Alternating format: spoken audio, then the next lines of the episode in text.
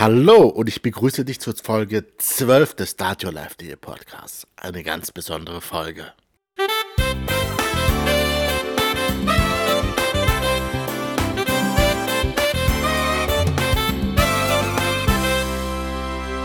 Hallo und schön, dass du wieder eingeschaltet hast.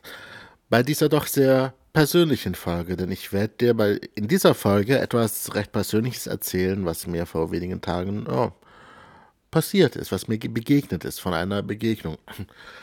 Und gleich zu Anfang möchte ich jedoch klar Stellung beziehen.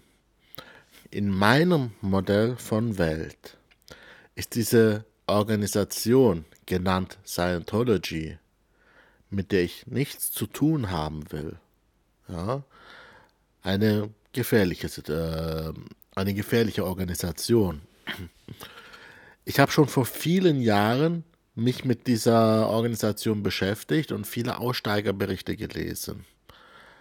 Auch über eine direkte Freundin konnte ich auf Erfahrungen mit dieser Organisation zurückgreifen, die mich äh, sehr vorsichtig agieren lassen und ähm, ich gehe diesen Leuten eher aus dem Weg.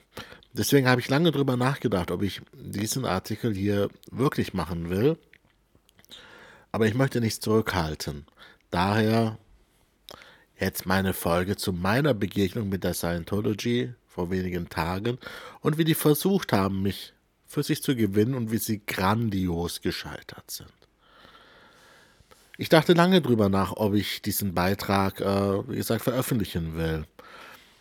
Da jedoch auch äh, dieses Thema immer wieder aufkommt und Leute, wenn sie sehr kritisch NLP gegenüber sind, äh, auch von der Scientology reden, hm, möchte ich hier ein paar Gedanken dazu loswerden. Also, ich fange mit einer Geschichte an, ähm, die ich mit der Scientology vor wenigen Tagen in Berührung gekommen bin.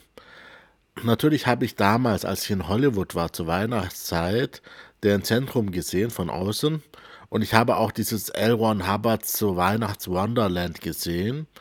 Und ich war auch sehr interessiert, äh, damals den Ausstieg von Lea Remini, das ist die Carrie aus der Serie King of Queens, ähm, zu verfolgen. Und äh, ich habe konsequent seit meiner Jugend jeden Tom Cruise-Film im Kino boykottiert. Aber ich hatte noch nie mit jemandem von der Scientology direkt gesprochen. Und vor kurzem war ich mit einer Freundin in Stuttgart auf der Königstraße unterwegs. Ich hatte ihr gerade erzählt, dass ich äh, einen Artikel schreiben will über die Scientology äh, in der ich die Scientology-Methoden vielleicht so ein bisschen aus NLP-Sicht betrachte oder untersuche.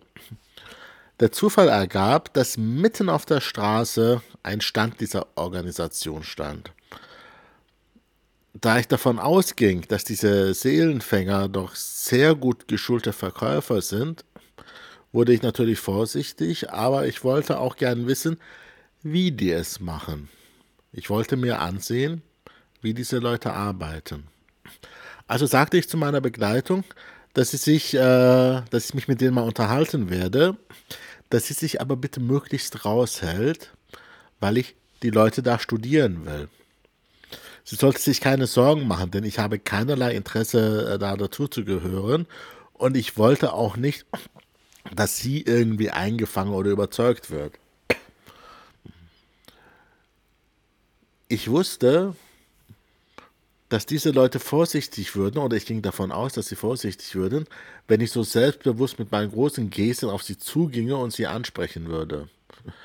Also wechselte ich meine Körpersprache, als ich äh, so in der Richtung unterwegs war, sie mich so sehen konnten und äh, ich plante an dem Stand vorbeizugehen.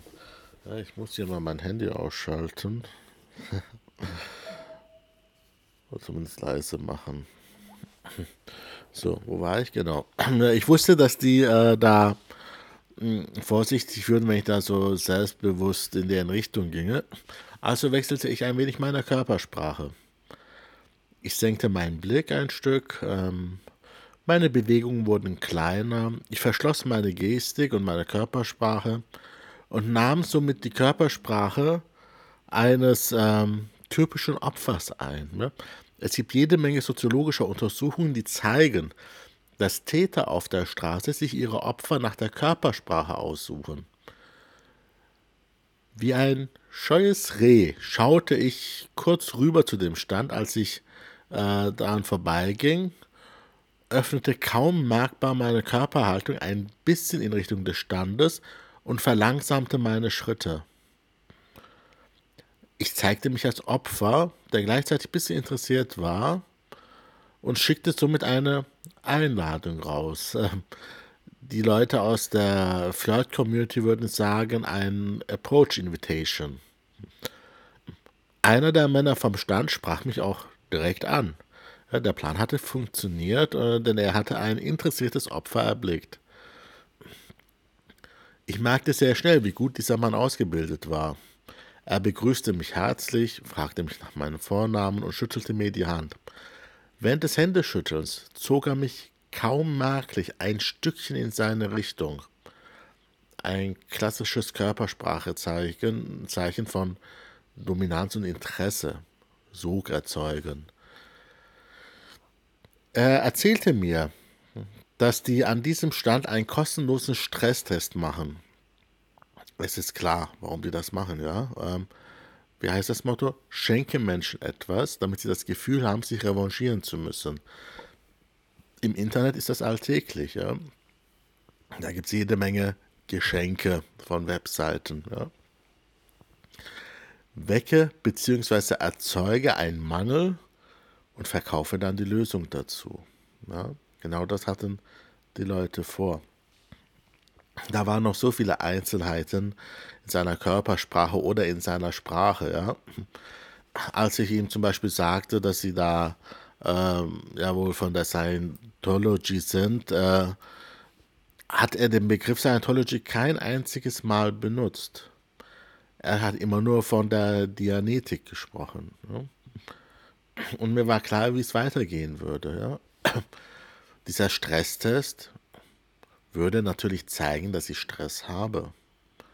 Und danach würde er mir vielleicht ein, oder sehr wahrscheinlich ein kostenloses sogenanntes Auditing anbieten, wo das Ganze genauer untersucht wird.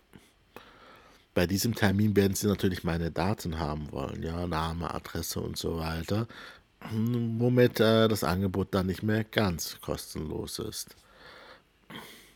Denn kostenlos bedeutet nicht, dass man etwas ohne Gegenleistung macht.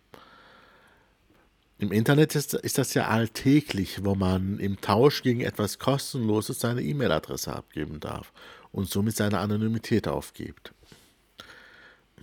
Bei diesem Auditing, wo ich dann ja Zeit und Mühe investiere, um in, hinzugehen, Investitionstheorie, wer schon was investiert, macht auch weiter. Im Deutschen sagt man so schön, Wer A sagt, muss auch B sagen.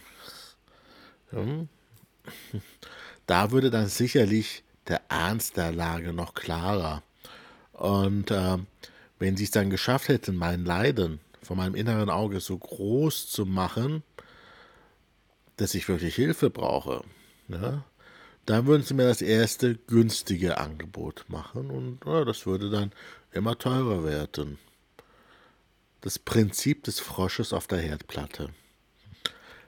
Wir gingen also zum sogenannten E-Meter, einem Messgerät, das mein Stresslevel messen soll. Ich bekam zwei Elektroden in die Hände gedrückt und los ging's. Mir war völlig klar, dass dieses Gerät nichts anderes ist als ein Digitalmultimeter, was mein Hautwiderstand misst. Wenn du das zu Hause ausprobieren willst, nimm einfach einen Digitalmultimeter, stell die Anzeige auf äh, Ohm, auf Widerstand und nimm, nimm, die beiden Spitzen in die Hand. Fertig. Ja, nur äh, Recherche, wie ich bei Recherchen rausgefunden habe, kostet dieses Gerät, dieses E-Meter im Handel bei der Scientology über 7000 Euro. Ein digitalen Multimeter kriegst du, glaube ich, ab 3, 4 Euro. Was das Gerät macht, ist, oder wie es jetzt funktioniert, wie die Messmethode funktioniert, ist jetzt auch klar. Ja? Wenn ich Stress habe, fangen meine Hände an zu schwitzen. Und ich drücke idiomotorisch ein bisschen fester zu. Dadurch sinkt der Hautwiderstand, der Stromfluss zeigt und wir haben einen Ausschlag. Diese Technik ist massiv anfällig für Manipulation. Als Hypnotiseur und NLPler habe ich natürlich jede Menge Entspannungstechniken auf Lager und Techniken für meine Zustandskontrolle, also Stage Control. Ähm, ich bin also, als ich das Gerät in den, in den Fingern hatte, in einen sehr entspannten, hypnotischen Zustand gegangen. Er sagte mir dann, dass er mir Fragen stellen wird und ich kann darauf antworten oder nicht. Das Gerät wird zeigen, ob ich in dem Lebensbereich, wo er mir die Fragen zugestellt hat, ob ich da etwas zu verarbeiten habe oder nicht. Also ob ich da ein Thema habe. Da ich jedoch keine Lust hatte, ihm irgendwas von mir zu erzählen, sagte ich, dass ich, um die Messergebnisse nicht zu verfälschen, einfach auf alle Fragen konstant nicht antworten werde, sodass die Rahmenbedingungen bei jeder Frage identisch sind. Er stellte seine Fragen und der Zeiger bewegte sich kaum. Der arme Kerl, der war am Ende total ratlos, ja, und er meinte, dass er noch nie einen so ausgeglichenen Menschen erlebt hätte. Ich sagte, ich bin NLPler, ich habe meine Themen zum größten Teil bereits selber bearbeitet. An seiner Reaktion, ja, Mikromimik im Gesicht, merkte ich, dass ihm NLP sehr wohl was sagte. ähm, mir war schon immer bewusst, dass die Scientology NLP nutzt. Ich wusste es nicht, aber ich ging sehr stark davon aus. Und in meiner Welt ist die beste Verteidigung gegen solche äh, Manipulationsversuche, wenn man diese Techniken selber beherrscht. Später zu Hause ähm, habe ich übrigens eine sehr schöne South Park-Folge gefunden. Ähm, die Folge heißt, äh, heißt? Schrankgeflüster. Äh, das ist in der Staffel 9, Episode 12. Man findet sie auf www.southpark.de. Empfehle ich jedem, schaut mal rein. Jedenfalls, der Mann hatte am Ende nichts, was er mir verkaufen konnte. Ja. Ich hatte also sein Muster durchbrochen. Er war ratlos.